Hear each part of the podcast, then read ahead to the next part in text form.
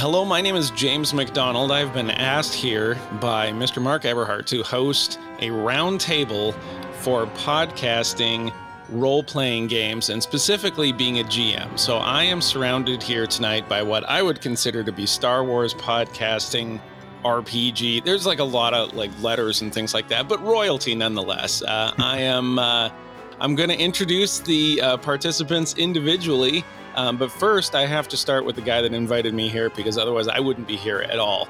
Uh, Mr. Mark Eberhardt. Mark, how are you doing tonight? Good. How are you? I am well. So tell me what you have planned for this evening. Well, if you are listening to this, hopefully you are all caught up and have finished Path of the Storm.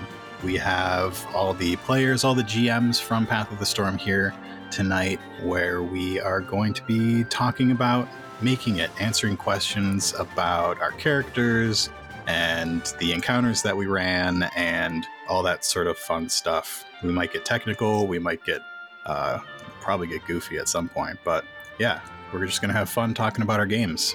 Well, I'm particularly excited about this because um, I am working on a number of projects. Uh, I have the University of Coruscant, which is nothing like what you guys do, but I am going to be doing a podcast called Wild Space, which is very much like what you guys do, except I don't have a lot of GMing experience.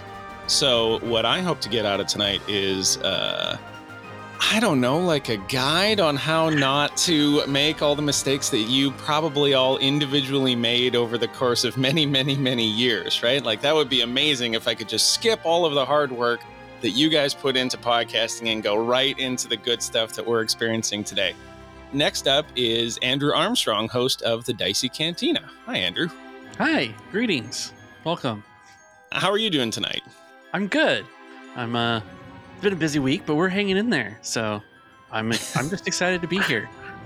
Good. Well, I, I think we're all uh, we're all hopefully going to get something out of this. I'm sure it's going to be uh, much more on my end than your end, but nonetheless, I, I'm excited to talk to you guys about this stuff.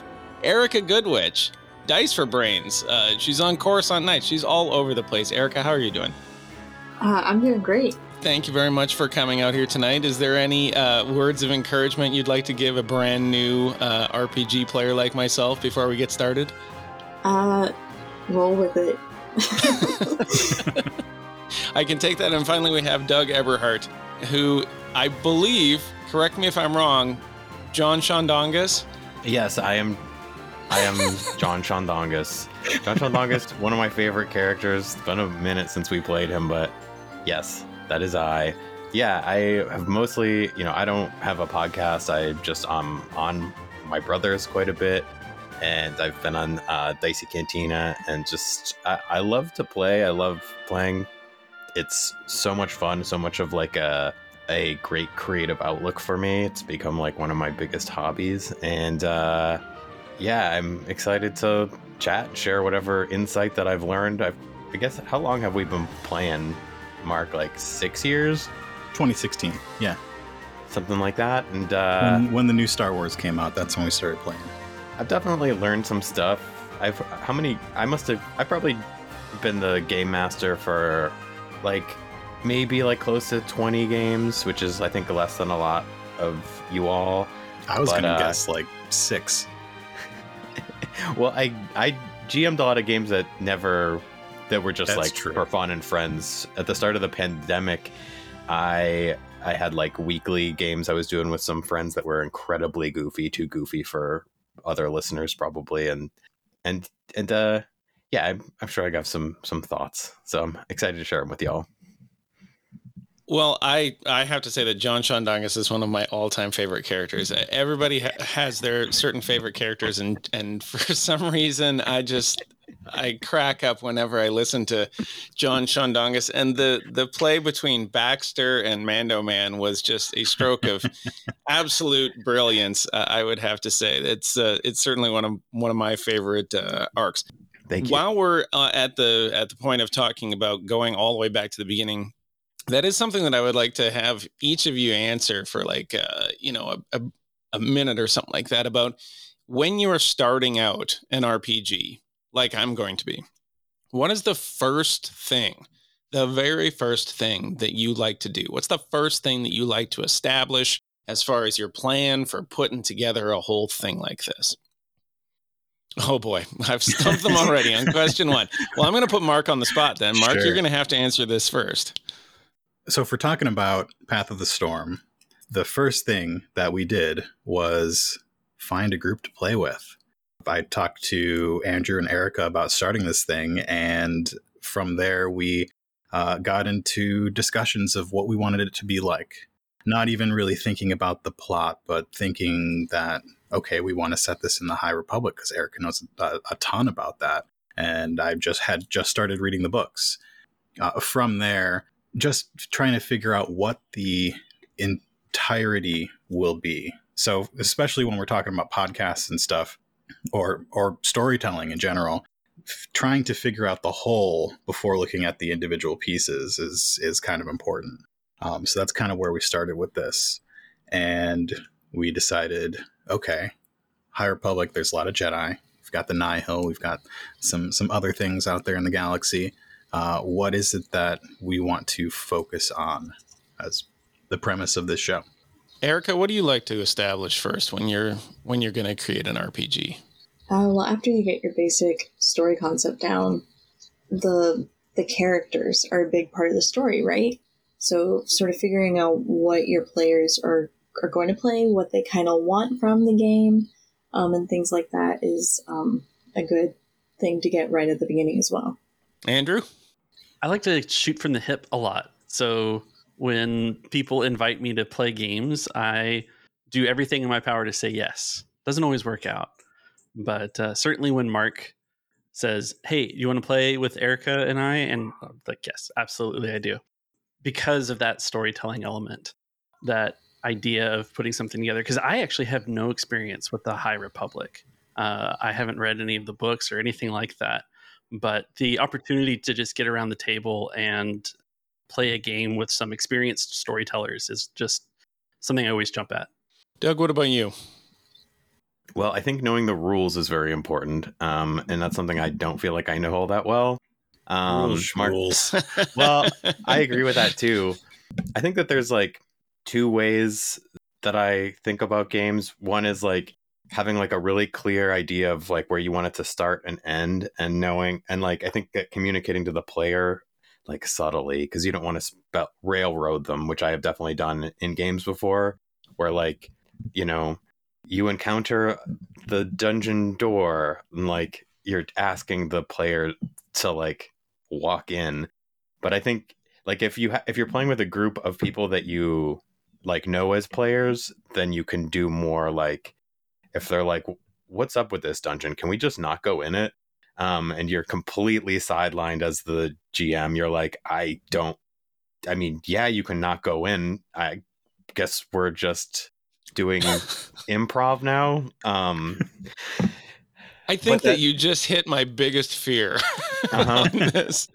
Is Yeah, that I'm going to where my line establish this whole thing. Yeah, like I'm going to have this Yeah. whole thing. It's like, well, what do you mean you don't want to go into the room that I've so carefully set up Yeah. for you to go in? The whole thing depends on you going in this room. Yeah, that's that first episode with Connie. hmm Yeah. Early on, we decided that we wanted to base our adventures on the modular encounters that you can find in a lot of the, the Star Wars books, partially to show that you can take those encounters and reskin them to be whatever you want, partially because I don't think any of us had run modular encounters before at all. So it was an interesting thing for us to do. Can you define what a modular encounter is? Yeah. So in the Star Wars RPG, you've got the the big core rule books. You've got the thinner books that go into like bounty hunters and different types of force users and all that. And then you've got uh, a set of books that take you to different parts of the galaxy. There's one for the Corellian sector. There's one for Hutt Space. There's one for Force Nexus. Nexuses? Nexi? I don't know. Nexus places. Um, and each of those has a list of encounters that if you don't know where your party's going to go next, you can just slot that into your story. So, like your your party's out in the middle of space. What do I want to do next? Um, you know what? There's this ship that looks like it's run down that you guys are you run into. Uh, it looks like they're in distress. What do you do? and then you just sort of go page to page in the modular encounter and try and fit it into your fit it into your story. So act act four, Lodi and Bekros go into this creepy temple, and there's a door, and in the text it says, "Okay, you can do A or you can do B to get the door open." And Andrew's like, "Well, I want to do C." I was like, "Okay, that was way easier than either of those other things. Let's see if you can do it." Do you find in your experience, uh, each of you, that when they pick something that's not planned, that you have to get them back onto the path, or do you find that you just end up going along this new path entirely and leave out whole parts that you've planned out on the previous path? I feel like both can apply. Like you can follow the path that the players are forging and sort of get them to curve back round to where you want them to be. Mm-hmm. Just as easy as being like, okay, I planned for this encounter to be behind that door, but they took that door, so I'm just going to put it behind that door instead. Mhm.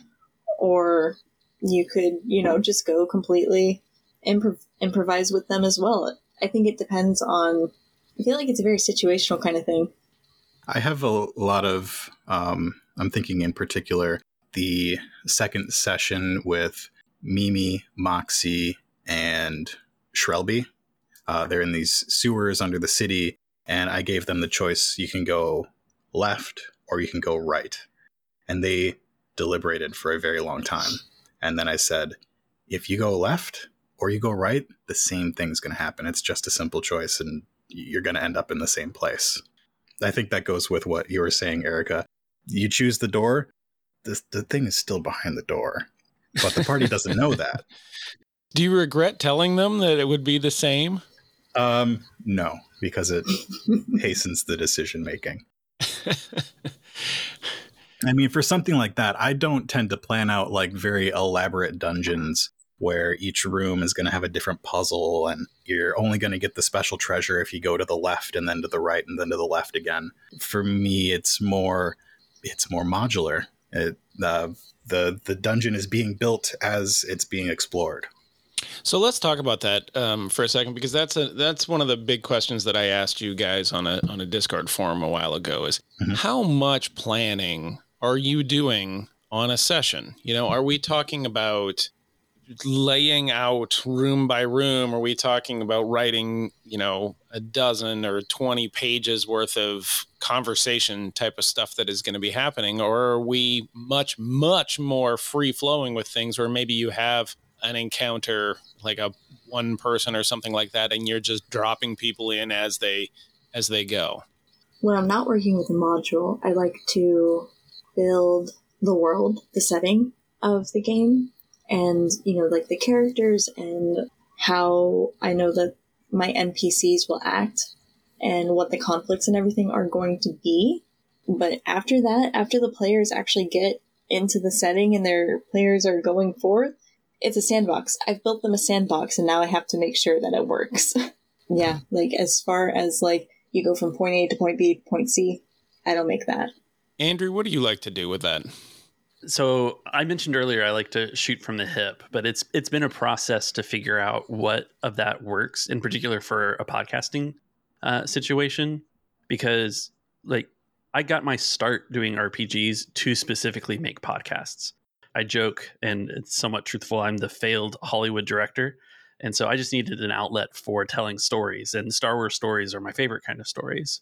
And so with that, when I set down to to do something, I want it to feel in that kind of modular sense that it, we can sit down and we can play one session because I'm bad at note taking. I'm not going to remember something if I don't take a note on it, and if I don't take a note on it, and we play two or three sessions down the line, then I'm not going to remember what happened last time. I prep all my players with just saying like I'm arbitrary in that way as a GM. If I say something's one way and then we play another session and I don't do that, that's just me being me. I uh, hope that's okay. But with that, I kind of build from the, for lack of a better term, the three arc structure. You know, beginning, middle, and end. What's something that where are we going to start? Uh, what's the process that the, the PCs should go through to find what piece of information they need, and uh, what is the end when they get that information? What's the result?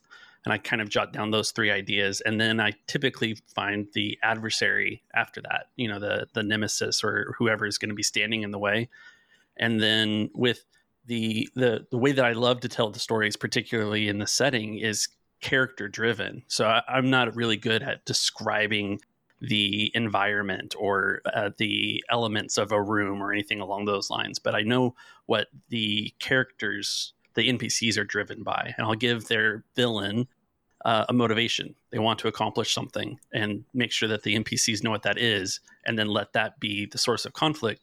And the PCs can decide to to join the the Nihil gang as Jedi, or they can reject that. Reject it. Doug, how much prep work do you do on something like this when you're GMing it? I have done anywhere from way too much to none at all. And I, you know, like I said, I think when you, the more you do, the more often like unnecessary time you've spent because the player characters are going to do, they're going to do what they want. The more time you put into it, like, I actually think the more you, if you're really trying to stick to it, the more you can end up railroading your characters and making them feel like, okay, you've said three times that there are like spooky noises coming from the sewer. I guess we have to go down the sewer. but I think I actually so if I plan a lot and then the characters go like rogue and they go off, like that did happen in our just at the beginning of our Path of the Storm game. Yeah, can you, you talk about that a little bit more? I would like to. I can't remember if we discussed it at the end, but when when Bekros and Lodi decided to like fly in to like the base and just jump out into it, I was like, okay, I thought there was going to be a whole bunch of like you having to sneak in because I think no, you know, everybody plays a little different, but I think more experienced players like like all of you in that campaign are just like like you're Jedi also. You're you're you're not sneaking in. You're Jedi. You've got lightsabers. you you go for the you go for the neck. You go for the head, and that's what you all did. And I was like, I don't know what I'm supposed to do now. You you've like sidelined the first 45 minutes of this game. And actually, what was very helpful in that circumstance was Mark was like, I've got an idea uh, of what this what should happen, and I just let Mark come up with an idea which involved going down into like this underground of of a Jedi temple and like I so I had planned a bunch and then when you when people go off road and you have a bunch planned you end up like deer in the headlights. You're like uh okay that's cool. Um how can I solve this problem? So sometimes I guess maybe uh, advice would be let your players like help you with the narrative and like help you fill the gaps um, it was actually it was more helpful because Mark kind of knew what I wanted to do a little bit. But uh, once, sometimes when it goes like completely, sometimes when you don't plan at all, I think that you can just have a lot of fun because it's just you're like the player, you're like feeding off of each other. It's just whatever happens, happens. When you don't plan at all, you get a you get a Hutt pool party. Yeah, that happened once on April Fools.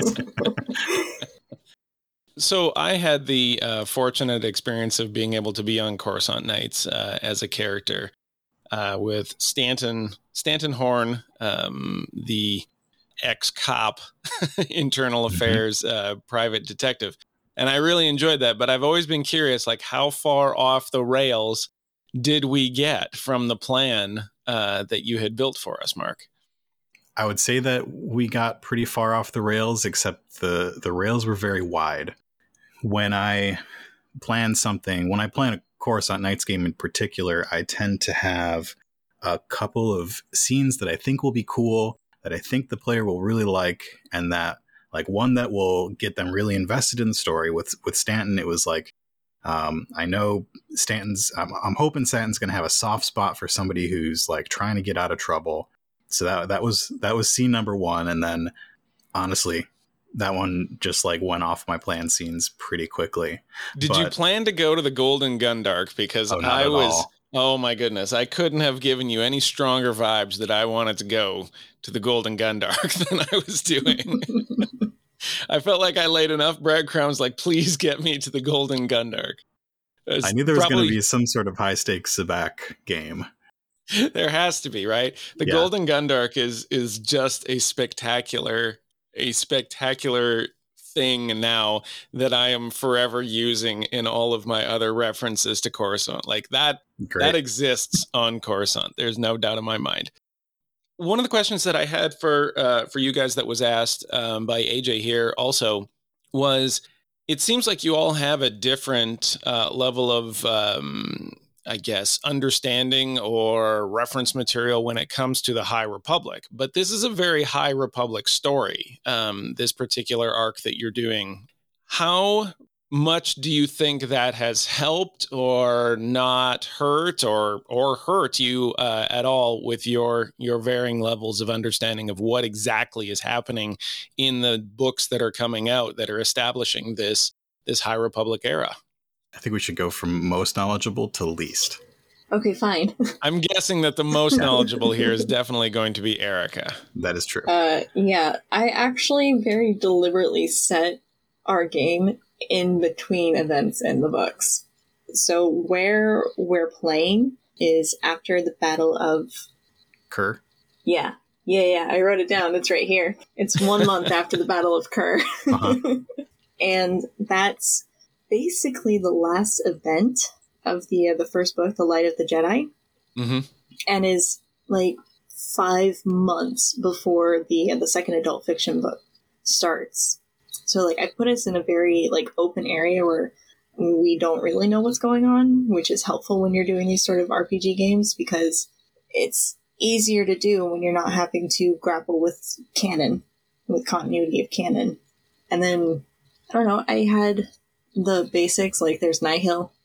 Mhm. Um, I made sure that they were very Nihil-y.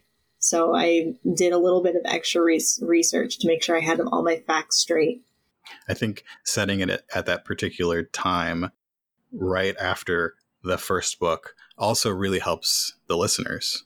Like, I know we had at least AJ and Chaos Mod start the series after we started releasing this, and all you have to do to understand the series is read one book. Mhm.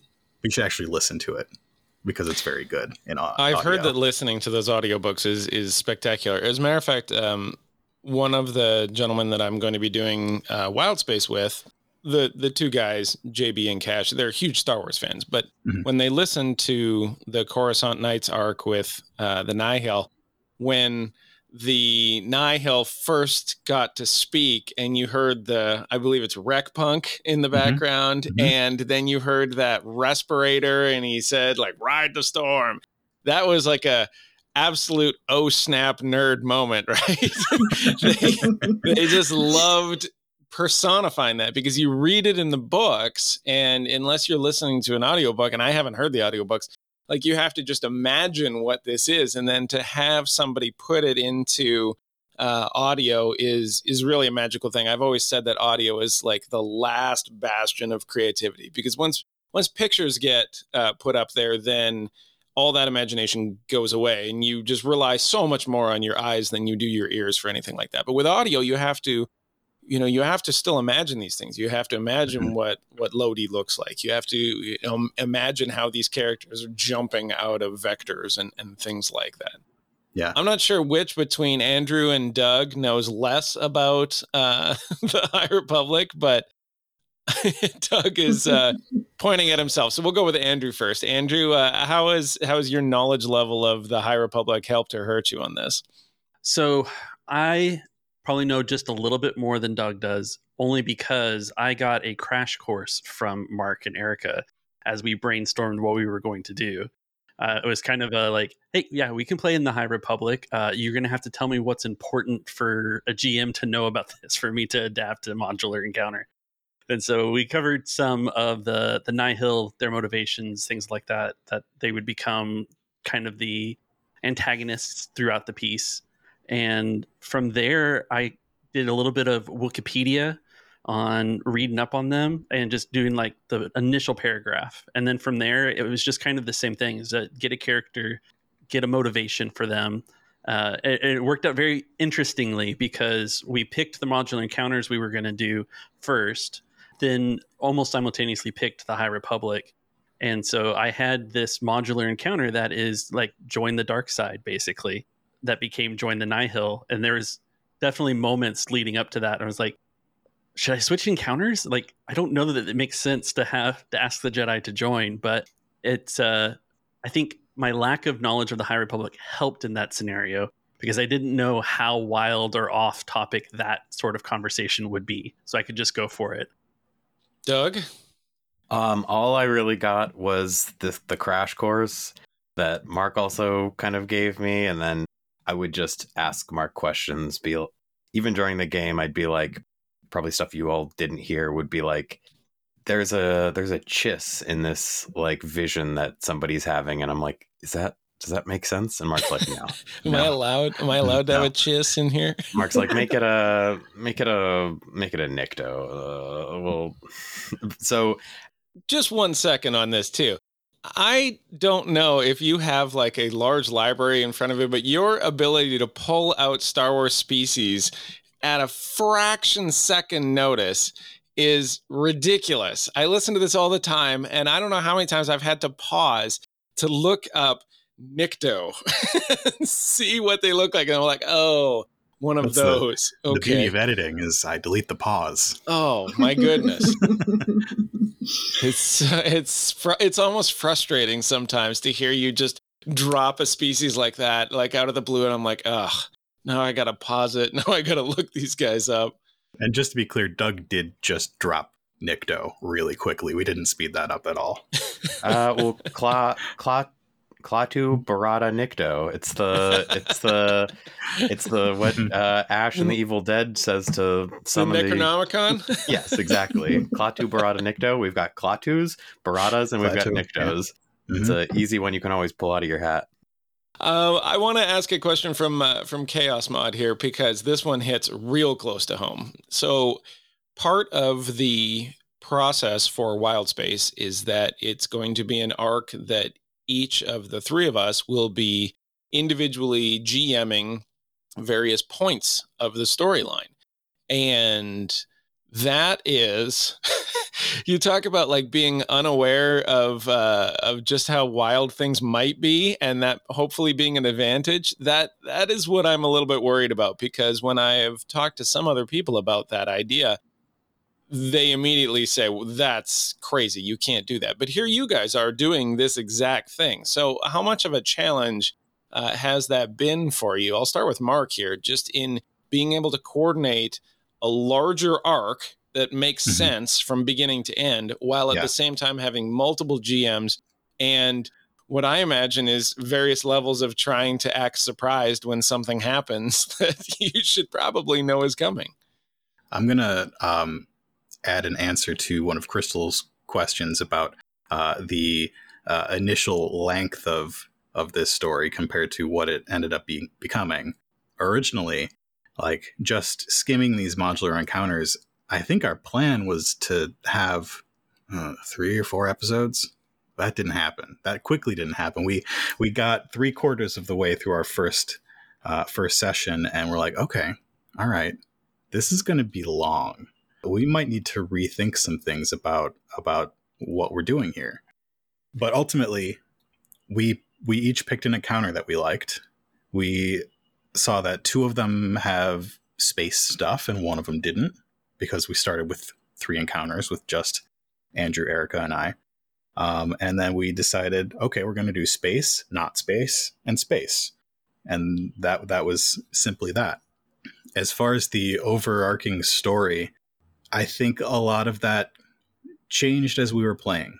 Like we, the the time spaces in between stories too. Like the fact that the first uh, act and the second act take place like within two days from each other, and then the third act is is a couple weeks later was was not part of the initial plan, but because of how that first one went with with uh, nearly meeting his end, okay, two weeks have gone by, and because of how that first one went, it's like, oh, we got our butts kicked by these Nihil. Got our butts kicked twice. Yeah, and then oh man, we got our butts kicked twice by these Nihil.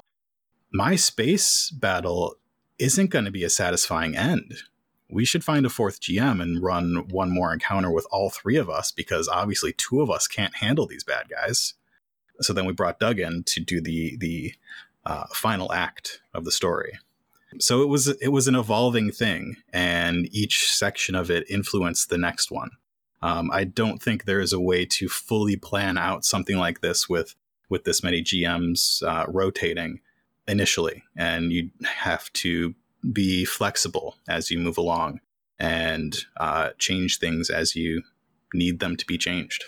An additional part of the storytelling is is something that we kind of thought of after getting our butts kicked was the the sort of afterward scenes where we see the the captain talking to his crew or or other characters. We see Lodi having a vision before one of the episodes. Those things were decided on afterwards were where circumstances of the episode sort of uh, warranted extra storytelling. And so we scripted those things and and came up with ideas for those uh, together afterward Crystal had a question that was along those lines as well. Um, Eric, I'll ask you this one. After you were able to listen to an episode, um, because there was time that, that went on in the making of this process, I'm sure that you listened to an episode. Was there any sort of insights that uh, that came to you after hearing the events that that unfolded in one of those episodes? The only thing I can think of is stop drinking Powerade, Erica. Did the, Uh, did my the voice is characters just so change? gunked up. Did any of the characters change for you after like listening to the way that they had uh, reacted to something that you maybe didn't uh, didn't feel in the moment when you were playing that character? Uh, for Becros, for sure. Yeah. Yeah. Uh, yeah. I, I saw that we were going to do space, not space, uh, space. And we really thought that first one was going to be space and really would have thought the first one was going to be in a spaceship specifically. uh and, and part of that's my I mean, fault it was too. it was in space It was. and also upper atmosphere.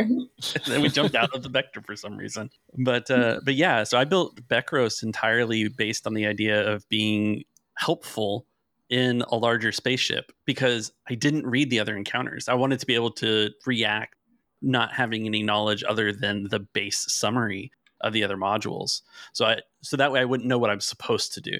Right, I could do whatever felt right for the character. But after Becros is uh, taken out by the Nihil, I definitely tried to pull a little bit more of a switch towards him having some conflict in the idea of he he was a hotshot pilot who got taken out. He lost, and no hotshot likes to lose, and so he definitely zeroed in on the idea of protecting others. I- I'm using air quotes, protecting others from the Nihil.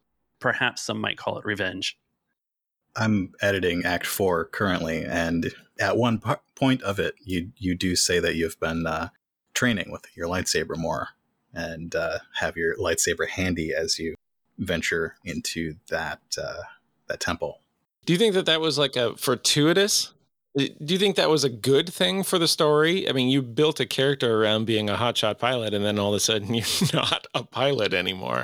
Was that something that that you enjoyed, or was that one of those moments where you're like, "Oh my god, I just built this pilot, and now he's got to fight everyone hand to hand"? I, I it was a little bit of both. The the player in me is looking at all the XP I poured into. I think he has four talent trees now just to try That's and get some skills up in the areas that he wanted.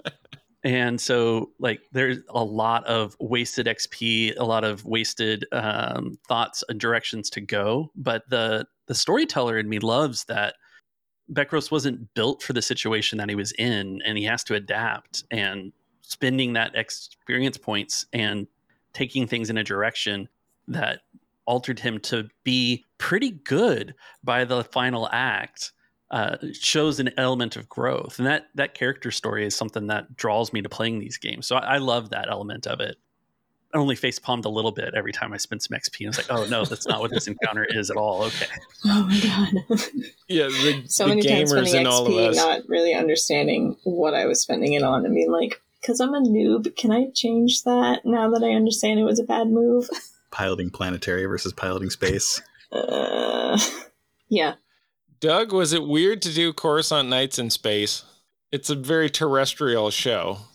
yeah by weird uh when you hear the if you've listened to the parts of the this this final act that i gm'd i I would say more um, impossible was the word I would use, where I just had to be like, uh, Mark, just tell me what happens.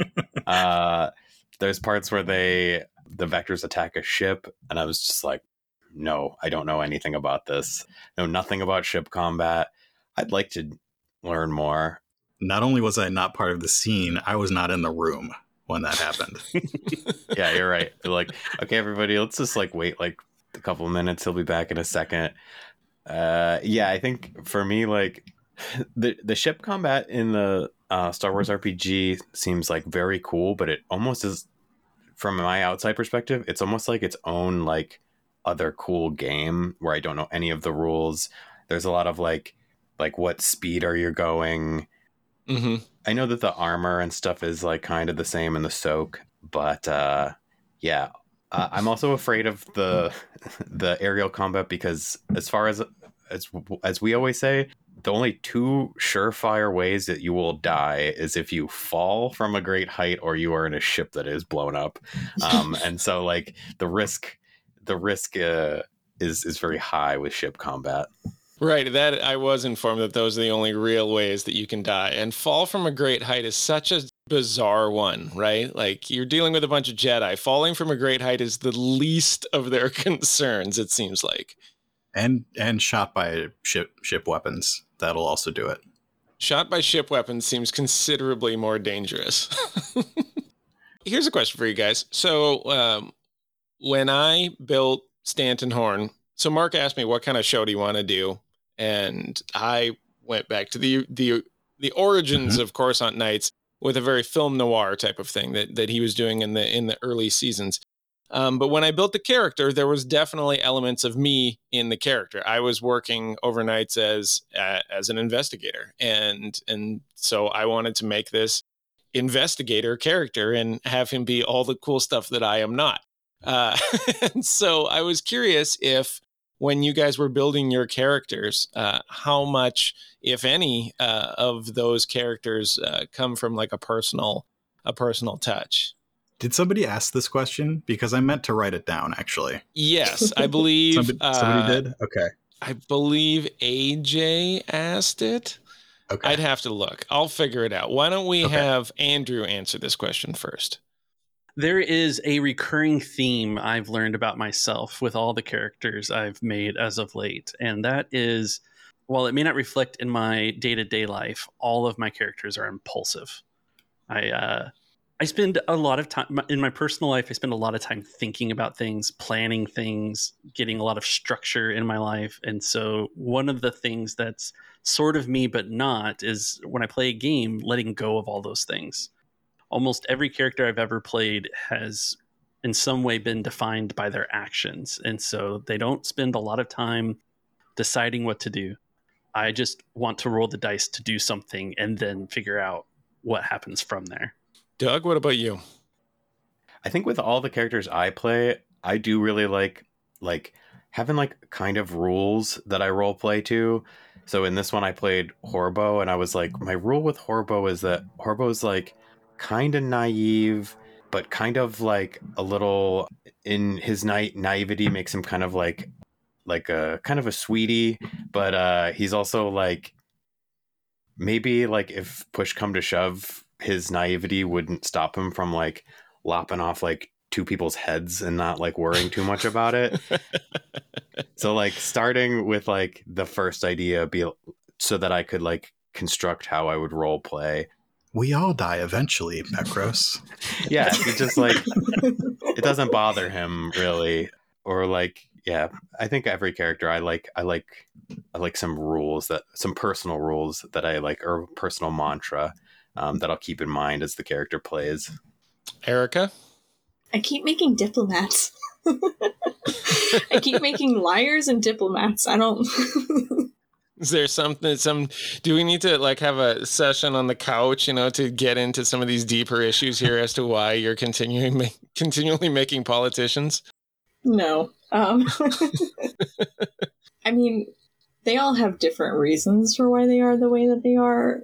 Lucinda Goodwitch was just a liar. She was kind of a con artist, but she was still doing good. Marceline Rosier was a, politician because when you sort of look at jobs in the wizarding world, it's like, yeah, you work for the local government, I guess. What else are you going to do? Because that's what most of the adults in the Harry Potter books are. Um, It they're does either seem like teachers there's politicians. Very broad governmental influence in the Harry Potter world, isn't there? Yeah. Um, my character Terrapin, who comes to mind, nobody has ever heard her because she's just my weekly. I've been playing her for two years in a weekly D and D game, but she's a liar because she's a, a oppressed minority in a heavily religious setting. And then we get to Lodi. and Lodi, when I wanted to make a Jedi in the High Republic, I wanted to make a I kind of looked at what the Jedi do in the High Republic, sort of what I was just like, well, if I'm just going to be making a base a basic High Republic person, then she's probably the kind of Jedi who mediates uh, disputes and things like that. So, a chatty diplomatic character. um, she kind of becomes a bit of a liar at the end. a little bit. She's under a lot of pressure in that fourth act. Her home is being attacked. Like, Lodi sort of took a little bit of a left turn in the fourth act, but I justify it was justified. But I Justified. Mhm. I feel like I did still manage to hold on to those core tenets of for life and light uh, of the High Republic Jedi, even when she wasn't particularly feeling it. Yeah, I'm like Andrew. When I'm making a character, I haven't really planned that much, and I'm not really getting into things like that. They're very impulsive. I discovered in D and D that when I'm playing a true neutral character, that's just true impulsive.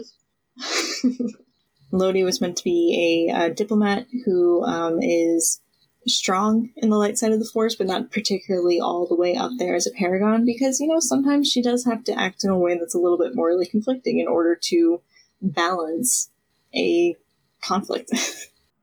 I mean, there's Yeah. definitely a truism in that uh, when it comes to to people and characters, there is the character that behaves normally. Like, how does that character behave uh, when they're allowed to behave like they want to behave, and then how does that character behave when they are squeezed? And that's just a truism in life for for anybody. But it seems like those are the if you can establish those two phases of a character, then you're really on your way to developing something. Mark, what about uh, what about your characters? You've made so many characters over the years. Uh, how often are you putting pieces of yourself in there? Here's the question: How often am I actually playing the game as a player? Not as much as you'd think, not as a right? GM. Yeah, but what comes to mind with Kel and uh, on on flight flight risk, uh, Aaron Windstalker. I I really enjoy playing characters who find comfort in nature and hate being in like crowded, busy cities, which is really funny considering my podcast. But yeah, I think I think that's where I bring myself into it. Is uh, I I like to play the people who would prefer to be out in the wild than among traffic and construction and busy, loud noises. I think that that's yeah. I, I I definitely think that it's almost unavoidable to you you just simply can't avoid putting bits of yourself in in every character that uh, that comes up. At least in my opinion. Well, I personally can't avoid it. I always tend to end up gravitating towards smartasses and people that want to go on their way through a situation. Uh-huh. After all, I was a lawyer for many years, so My it tends to characters always want to be good. My characters are always good people, even if they don't do the right thing all the time. On that note, I do you find it hard to be like if you're a na- eh, okay. Here's an example: Star Wars, The Old Republic, the video games. There's a a dozen video games where you're given the choice of playing the light side or the dark side. Do you find that you tend to pick one side and have difficulty playing the other side? yeah. Mark is is stroking his beard, and Erica is emphatically saying yes on this. I'm going to argue against that, Erica. no, she's an exception. Anyway, Okay. Andrew, do you tend to uh, to find yourself on one side of the force all the time? Yes, ish. Uh, for me, with Star Wars, the well, just for me in general, magic and the Force and just don't fascinate me very much when playing, and so Star Wars has always been about X Wings and Rebels for me more than it has been the Jedi. But absolutely, given the choice between light side and dark side, for me, it's the I mean the the mantra from Yoda, you know, anger leads to hate, it all ends in suffering. I, I choose not to suffer whenever I can, and so I'm not going to play uh, to the dark side in that element. It, it, was one of the challenges. Like GMing was like, oh, I, I have to actually switch my brain because I would always play a light side character, but now I need to be a foil to light side. I need to give the the villains a motivation that is rooted in something. So I have to actually figure out what that is. But anytime I am a player, yeah, they definitely play towards the character's moral good. That can be questionable on its results. You know, you might play a Jedi with two lightsabers. That first choice is killing people, but you know, it might be their moral good, so to speak. Am I remembering correctly that I just I really had to stop the both of you from killing everybody in our last session? Yep. Yeah. Okay. Uh, Doug, what about you? I don't think I did kill anyone though. I I like really could never I don't know when that change happened in me, but I just would feel bad being like, uh, I feel like guilty being too evil of a character, kind of. If I'm ever playing a video game, I, I only will make like the most goodest decisions possible, or else I feel bad. Most best. Um, but, uh, you know, I guess I do, I do kind of like playing characters that I think this goes back to what you you were just saying, Andrew. But characters that don't realize that they're kind of bad, then I can give myself a pass. If you've got like you know a Han Solo that I, Han Solo doesn't think he's bad for shooting first. That's just his like that's his ethos. Um, so playing like I don't know Horbo or like Gonk the Annihilator was was a uh, Gonk droid with like a fusion cutter. Gonk would, of course, it, doesn't realize whether he's good or bad, if he is even the correct pronoun, but would have no problem just lopping somebody's arm off in the sake of his best interests. That was a tremendous arc, by the way. Gonk the Annihilator was uh, was spectacular. I think my favorite part of that whole thing was just the the matter of fact statement at the end, just like freedom. Mm-hmm. that, that, was, was really fun. Just encapsulated the entire, Space. you know, character of of Gonk was that he had this goal, and then you know you get to this goal. It's like okay, we got there. I guess I like I like simple characters, one dimensional. Mark, do you find that you're on one side of the force all the time? With my, I, I, I have to be all over the place because I have to play the Dims. The Dims aren't nice people. They think they're great. They think they're doing the right thing, but yeah, I don't find it particularly challenging to play the dims. Yeah, so uh, after I figured out the true motivations of the the dims towards the midway point of the first season of Coruscant Nights, I found it pretty easy to be the bad guys. But none of the player characters that I play are are bad. Um, I mentioned my nature loving force user on flight risk, uh, Aaron Windstalker, who is I think I think everyone around him thinks he's sort of if if Gray Jedi were a, th- a thing, he he would be a Gray Jedi. But he's no, he's good. Yeah, all my characters are good. I think we have one uh, very good last question here uh, for all of you guys, and it is, what is your favorite thing about one of the other characters that's being played by somebody else in this podcast? And so I will start, we'll go backwards around the circle here and we'll put Doug on the spot. Doug, what's your favorite thing about one of the other characters? Um you know what I actually really liked is when I when I play a game I really like the like I like the drama. I like when like like things don't go according to plan. I really liked actually all of the um the kind of like what's the word? The force the is it morality? What do you call that? Is it yeah, morality? Morality and conflict. I like all the morality and conflict that Lodi's character had, and the the gauntlet and stuff. The gauntlet like, of justice. I thought all that stuff was I cool, and I that in the vector.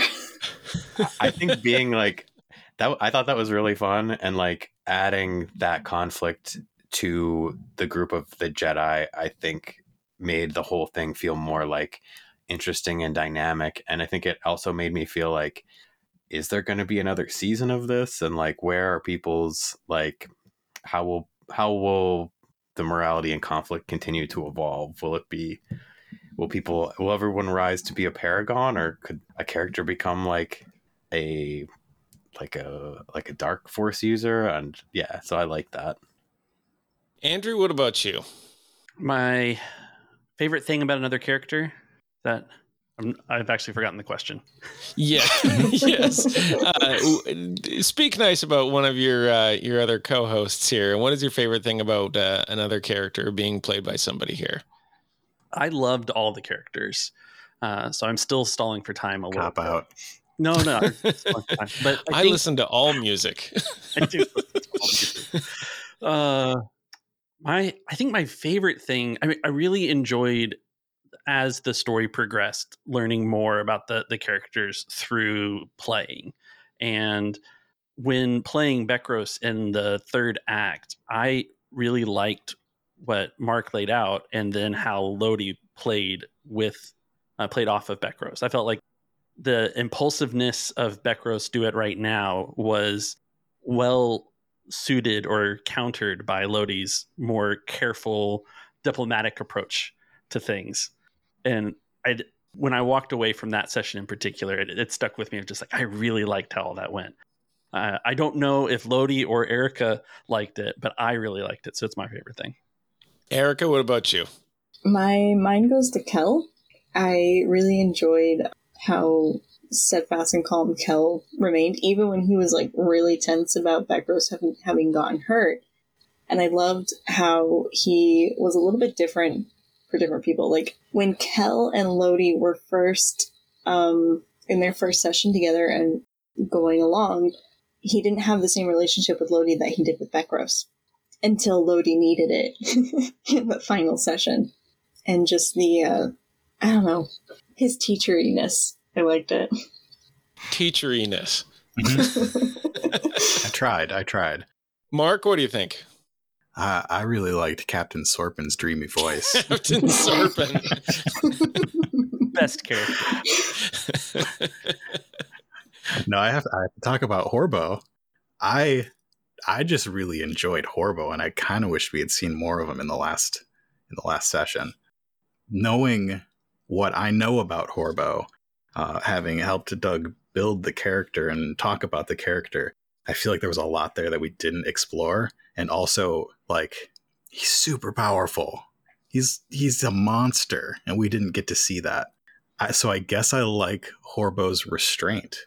I I feel like his master, uh, voiced exquisitely by Crystal, really worked well with what we saw from Horbo. Her sort of curt, matter of fact way of playing that character, and Horbo's. I guess it's his uh, that he's naive. He's his sort of lack of uh, social norms. Uh, I thought were was very fun. I'll just say I was very fine in our last session. Horbo's like to me, I, I feel like we kind of built Horbo in case like Yeah, Horbo in case was we like all lost, in case we all died. He's like very, very just super good at lightsaber stuff. Yep. Um He's- but Skill wise, he's very uh, one dimensional.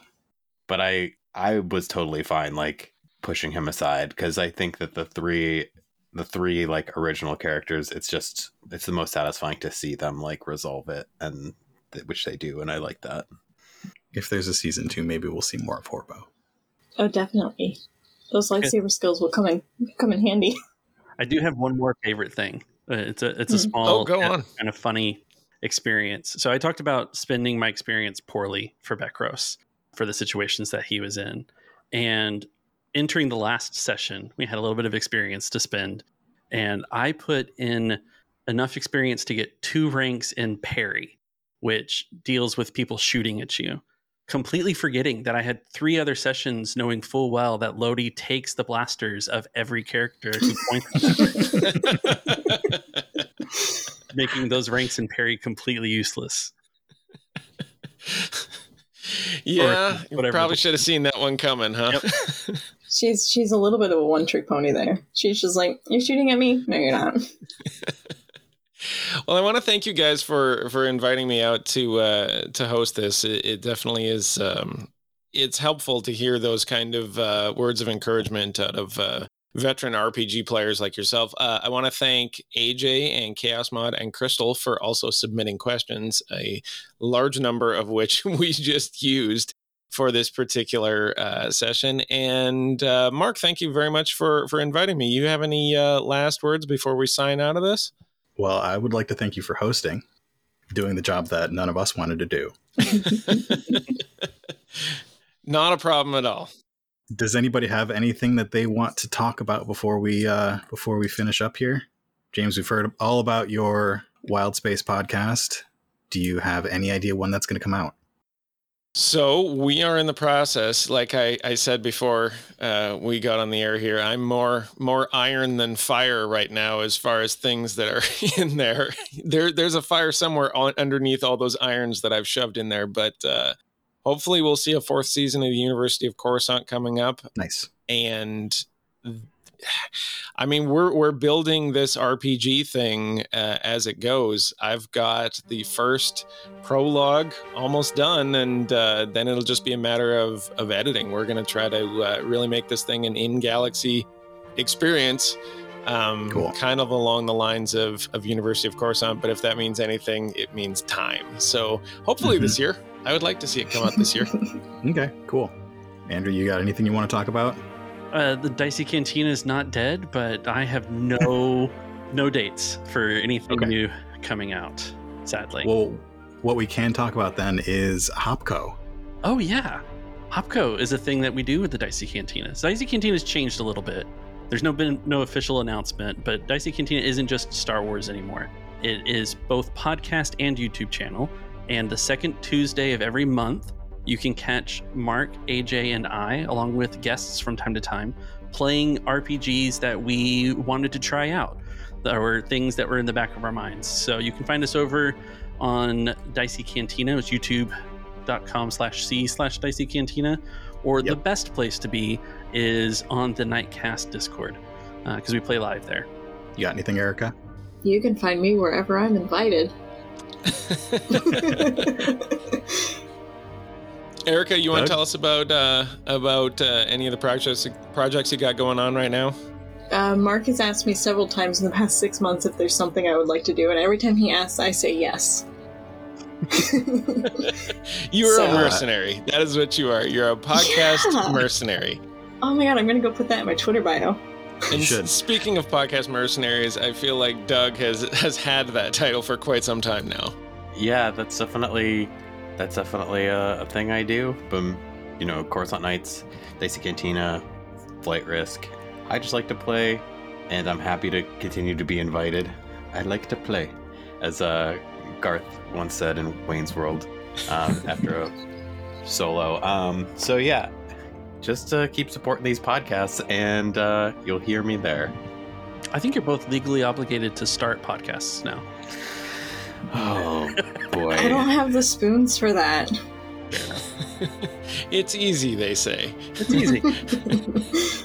Well, I uh, I share that sentiment. If any of you uh, ever need a voice or, or somebody to to play along with you, uh, I'm happy to join. I've had nothing but uh, a great time since since meeting you all, and I would also highly recommend you you get onto the uh, the Nightcast Discord because that's a great place uh, to find all sorts of uh, people and knowledge and assets. And man, are they quick to answer really broad questions that I ask all the time. so, on that note, I will leave it to Mark uh, to get us out of here. Thank you very much, Mark. Thank you for listening to Path of the Storm. Path of the Storm was produced by Nightcast Creative with Dicey Cantina and Erica Goodwitch.